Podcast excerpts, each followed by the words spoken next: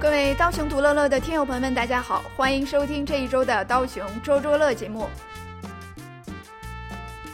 啊，这一周呢，就是美国大学的秋天的开学的第一周了，啊，所以我们的工作又非常非常的忙乱啊。我每年的时候都觉得暑假这个事情特别神奇，因为听上去在大学工作的人，等于是从五月中旬到八月中旬有三个月的时间啊，你没有学校的工作，对吧？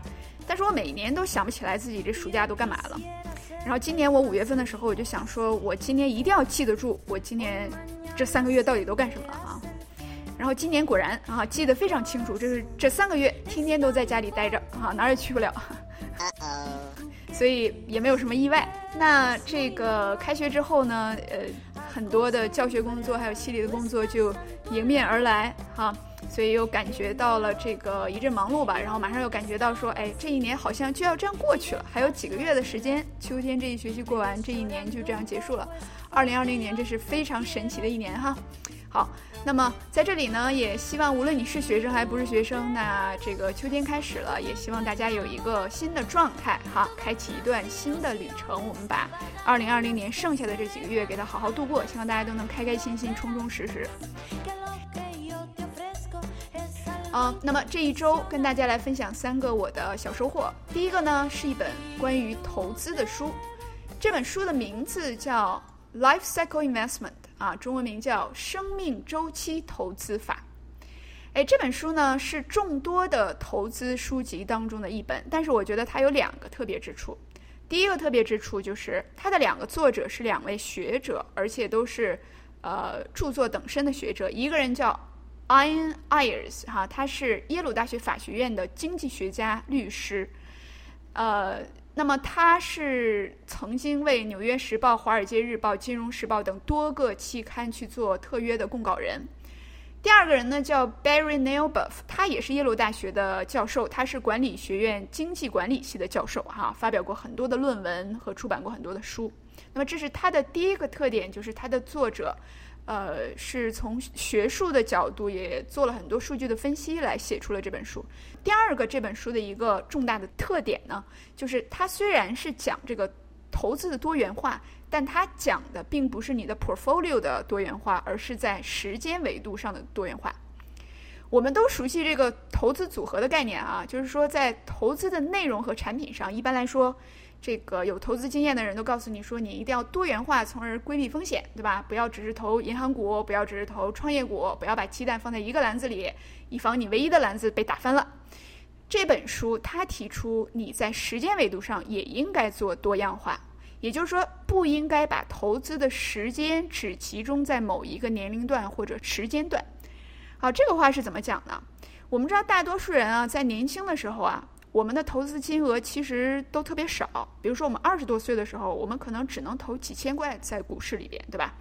那么一般人在六十岁左右的时候呢，在这个股市或者房产里的投资的金额可能是二十几岁时候的五十倍。那么这就是一个不是在时间维度上多元化的例子，因为你把远远更多的资金放在了五六十岁，而不是年轻的时候，对吧？那么从时间维度上看，你把这个视野拉开来看。这个就好像是说你在二三十岁的时候，你这个投资上这条线不存在一样；而在五六十岁的时候，你的投资这条线非常高。那么从人生几十年这个角度来讲呢，年轻时候投资五万，年老的时候投资一百万，这个要远远比不上年轻的时候如果投资十万，年老的时候投资九十五万。好，我们都知道，你三十年前的投的十万和你三十年后投的十万是远不能相比的，对吧？所以他说，大多数人呢，如果在二三十岁的时候没有投资，等着五六十岁的时候再投资的话，那么其实就相当于呢，把本来可以平摊在几十年的风险放到了五六十岁这个时间段里边。所以两个作者呢，就提出了一个呃有一点激进的理念啊，他们提出年轻的时候要加杠杆去投资股市。那这里我要说的是，两个作者因为都是美国人，他们做的研究和数据分析也主要是以美国的股市为基础的，所以这里边要提醒大家一点。那么作者他说呢，通过他们的数据分析，如果你在时间维度上能够把投资多元化的话，能够将你的投资的风险降低百分之二十一。另外，这个方法在数据做这个模拟的时候就显示，它能在这个风险不变的情况下，增加你总收入的百分之五十啊，这个非常非常多。呃，两个作者在书中描述了他们是如何去做这个 simulation 的啊，如何做这个数据的模拟。他们把美国从一八七一年以来股票市场起伏的这个数据，包括两次金融危机，也就是一九二九和二零零八年的这个股市的数据，全都囊括了进去，就使用他们所说的这种年轻时候加杠杆的方式，然后发现，在风险不变的情况下，你的总收入能够增加百分之五十啊。所以它等于是这本书在第三章和第五章就用各种数据和具体的解析，向你阐释为什么这个生命周期的投资是一个好的办法，啊，那么这里边作者为了说服大家呢，还举了个例子，一个类比啊，他就说这个呃，我们一般炒股的时候是不敢去加杠杆的，但是大家有没有想到，我们在年轻的时候买房，可是加杠杆加的非常大啊。那比如说，在美国，如果你用首付两万五千美元，哈，它可以一般来说去买一个二十五万的房子，哈。那么这个加杠杆等于加了多少呢？你这杠杆的比例是十比一，哈。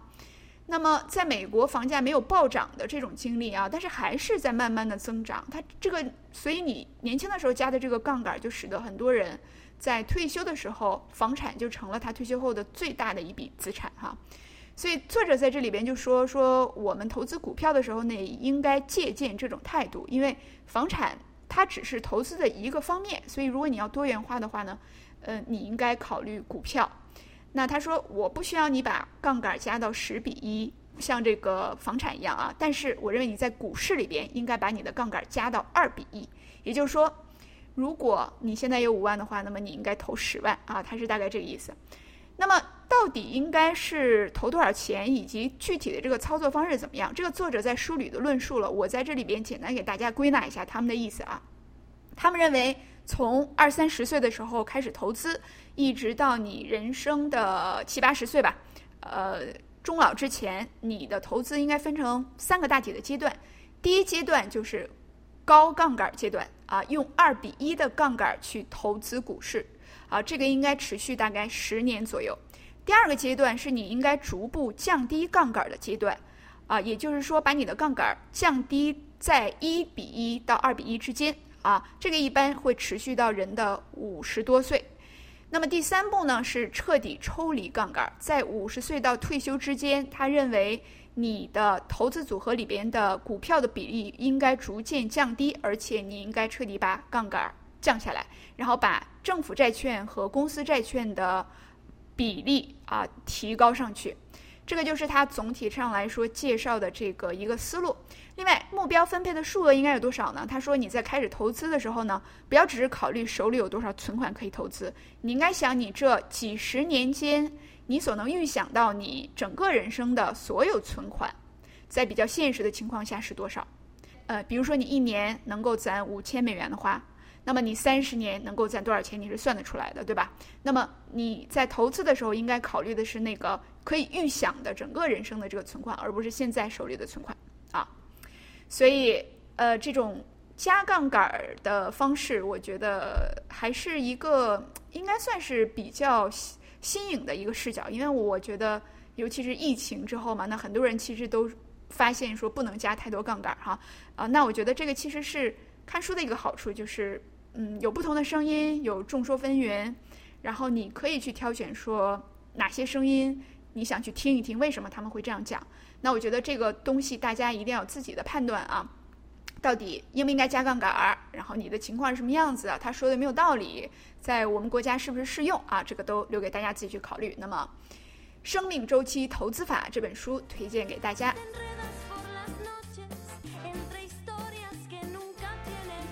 这周的第二个跟大家想分享的东西是我在 Tim Ferriss Show 上面听到的一篇关于女歌手 Sia 她的访谈。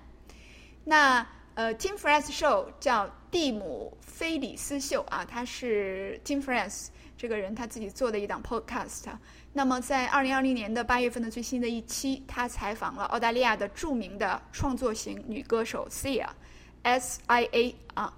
那么大家不知道对这个名字熟不熟悉，但是我相信你一定听过他写的歌。这个包括他跟很多非常有名的艺人，像 Rihanna，像呃 Beyonce，像 Jessie J，然后 Britney Spears 这些人，他都为他们写过歌。那这个比较耳熟能详的，像这个 Diamonds。Shine bright like a diamond. Shine bright like a diamond.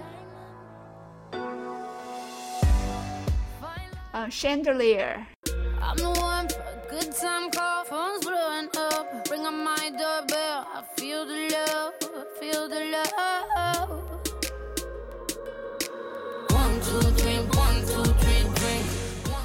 然后包括 The Greatest，对吧？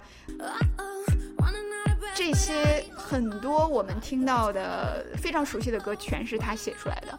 我第一次注意到 Sia 这个歌手的时候，是有一次做一个这个旅行，然后在开车的时候，无意当中听见有人对他做一个访谈。当时并不知道他是谁，并不知道他写出这么多歌，我就觉得这个人说话很有意思，啊，非常酷，非常有自己的见解和看法哈。那么后来才知道，她是这么有才华的一创作型的女歌手。那么。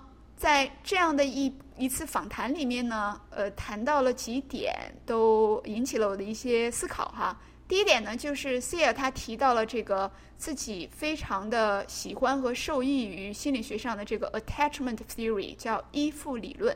他认为这个理论对自己很有帮助。Sia 他曾经患有非常严重的抑郁症和自杀倾向啊。那么他自己呢，是一个非常有才华的人，但是我们常常发现呢。好像被这个上天赋予了很多艺术才华的人呢，同时也有内心的很多的挣扎和痛苦。所以这个里边，Tim Ferriss 就问了他一个这样的问题，就是说，你一直都有提到如何能够充分的利用上天给你的才华。而不被自己的这种脆弱和敏感所毁灭，哈，其实这个就是像 Sia 这样非常有艺术天赋的人，他们常年需要去跟自己争斗的一个重要的方面。那 Sia 就讲到，他说这个依附理论帮助了他非常多，因为他意识到。呃，他的很多心理的问题，他的不安全感，他对感情的这种依赖，其实可能源于他在作为婴儿的时候的父母没有给到他足够的这种关注啊。那么这个其实就是依附理论最核心的一个方面，就是人在前十个月刚生下来不久的时候，你作为婴儿，你完全需要成人给你这种照顾。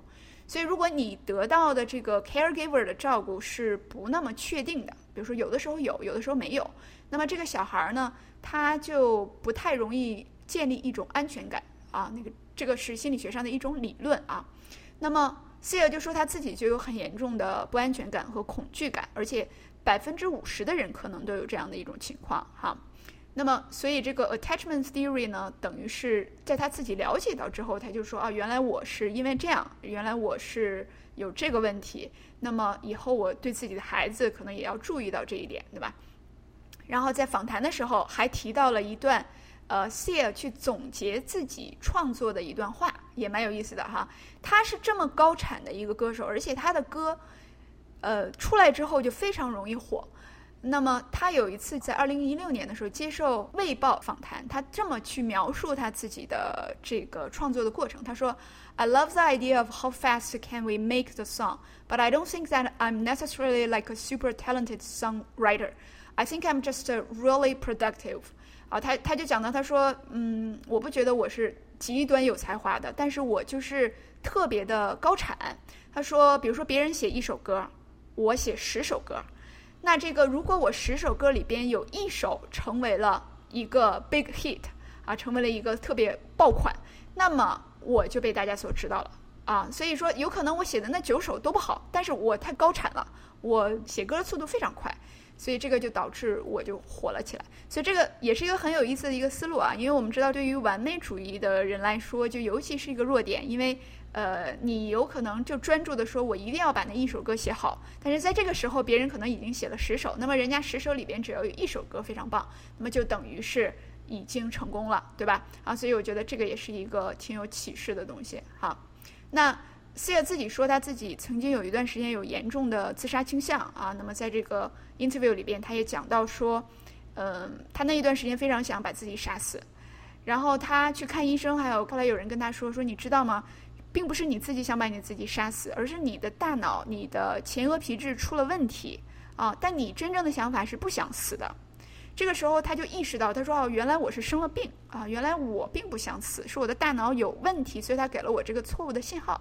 这样的话呢，他就有一种很大的释然，然后他就开始服用这个治抑郁症的药。在服药的六天之后，他就感觉到自己没有自杀倾向了。所以这个对他来说是非常非常重要的一刻，就是把那个想杀死自己的人和自己分开啊，就那个看起来不是自己啊。”那之后呢？他又学会了冥想，在这个访谈里也屡次提到 meditation 对他控制自己情绪啊，然后去呃这个能生活在每一个当下呀，然后呃体验到这个人生的种种乐趣啊，都有非常大的影响。所以这样的一个 interview 大概有一个多小时的时间，推荐给大家。我觉得很多有这个艺术才华和被给予了极高艺术天赋的人啊，其实都是呃很容易敏感。的人，那么，所以我觉得像 Sir 一样啊，这个需要去思考，就是 How to use your gift without hurting yourself，哈，呃，这个呢是一个可能很多有才华的人一辈子都需要不断去呃思考的一个人生课题。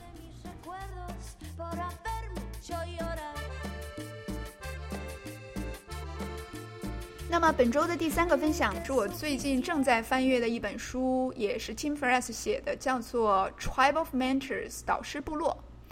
这本书呢是他在二零一七年的时候出版的一本工具书。他其实向不同领域的精英问了十一个问题，让他们呢回答自己这十一个问题，然后把这十一个问题等于是集结成书了。这十一个问题呢，就包括你过去五年的一个行为或者观念上的重要改变。你对什么事情更擅长拒绝？呃，如果你可以在世界上树立一块巨大的标语牌，你会说什么？你买过的一百美元以下的最好的器物是什么？你最好的一笔投资是什么？你最有收获的一次失败是什么？等等哈。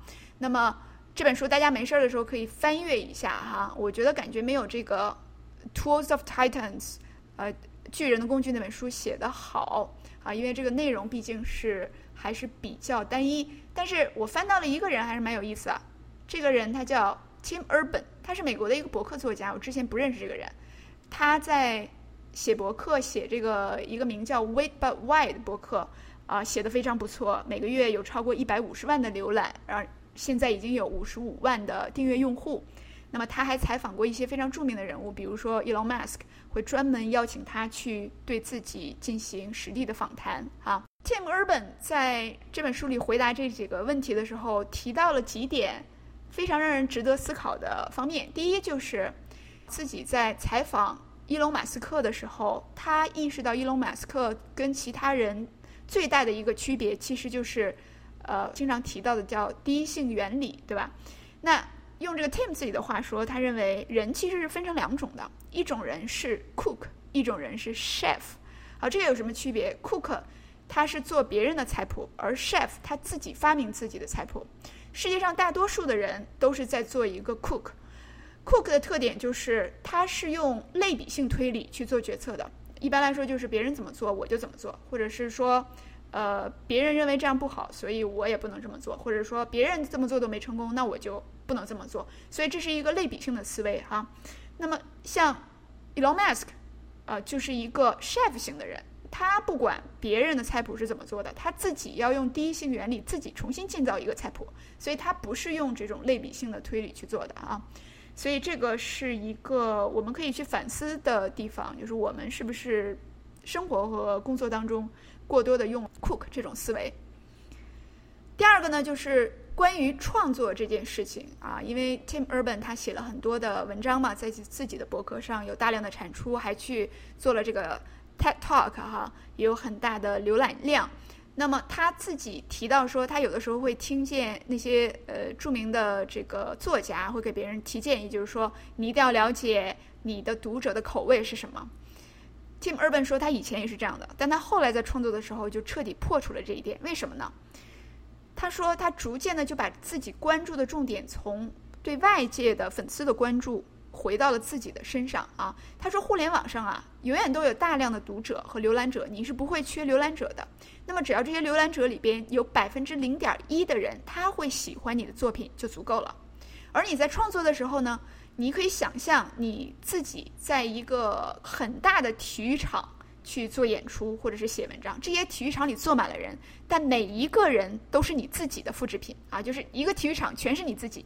那么，如果是你在这种情况下给他们做演讲，你在这种情况下给他们写文章，你会怎么写？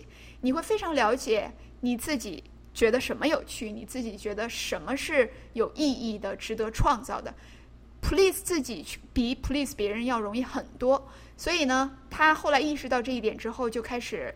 呃，去写自己认为最有趣的东西，而且他说，一般人更新博客都会说啊，每周都要更新，而且，呃，读者呢，他的注意力是有限的，你千万不要写长文章。但 Tim 就会问自己说，我会关注这些点吗？我会介意文章长吗？我会介意好的博主是不是周更吗？我不会。所以既然我不会，那我在写文章的时候，我也不要那么去苛责这一点。所以。他就沿着自己的这个兴趣点和自己的喜好去写文章，结果这样做的效果非常好，很快他的粉丝就增长起来了。那么他现在的这个结果也是非常让自己满意的。所以他这里边提出，就是如果你在进行创作的时候，无论是文学创作还是可能艺术上的创作，有的时候把注意力从外向的。拉回到内向的，把自己作为一个最重要的读者，去了解自己喜欢什么，了解自己怎么做才能创造出自己最感兴趣的东西，这样你反倒能够吸引到更多的呃同路中人。好，那么这个就是我这一周想跟大家做的三个分享，非常感谢大家的收听，也希望大家秋天开启的非常顺利。好，我们下一周再见。